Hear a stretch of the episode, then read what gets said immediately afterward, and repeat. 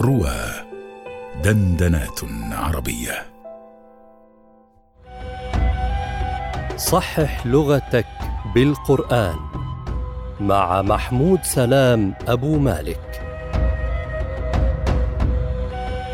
الموسم الثاني على رواة.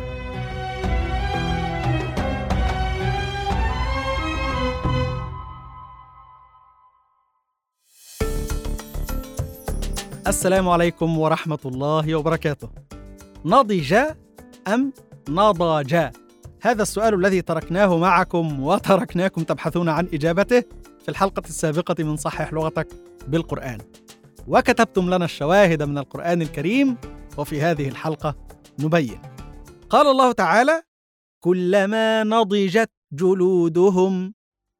نضجت كسر الضاد. إذن علمنا القرآن الكريم أنها ناضجة وليس ناضجة. يحل الإشكال.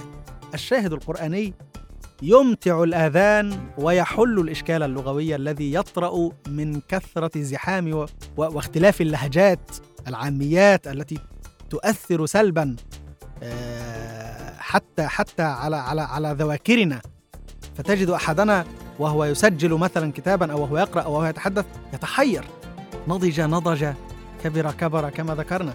والشاهد القرآني إذا حضر أبطل كل هذه الشوشرات.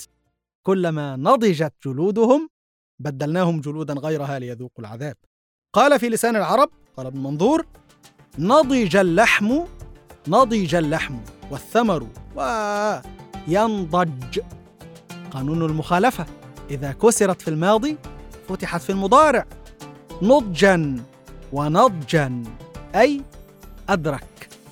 يعني أدرك يعني وصل، بلغ بلغ حدا إيه حدا النضج. وهذه هي الإجابة التي وصلنا إليها من خلال هذه الآية. أترككم مع سؤال جديد، سؤال لغوي جديد تبحثوا عن إجابته من القرآن الكريم، وتكتبوا لنا الشواهد التي وصلتم إليها في التعليقات لنبين لكم في الحلقة الجديدة إن شاء الله. السؤال يقول: عاجز أم عاجزة؟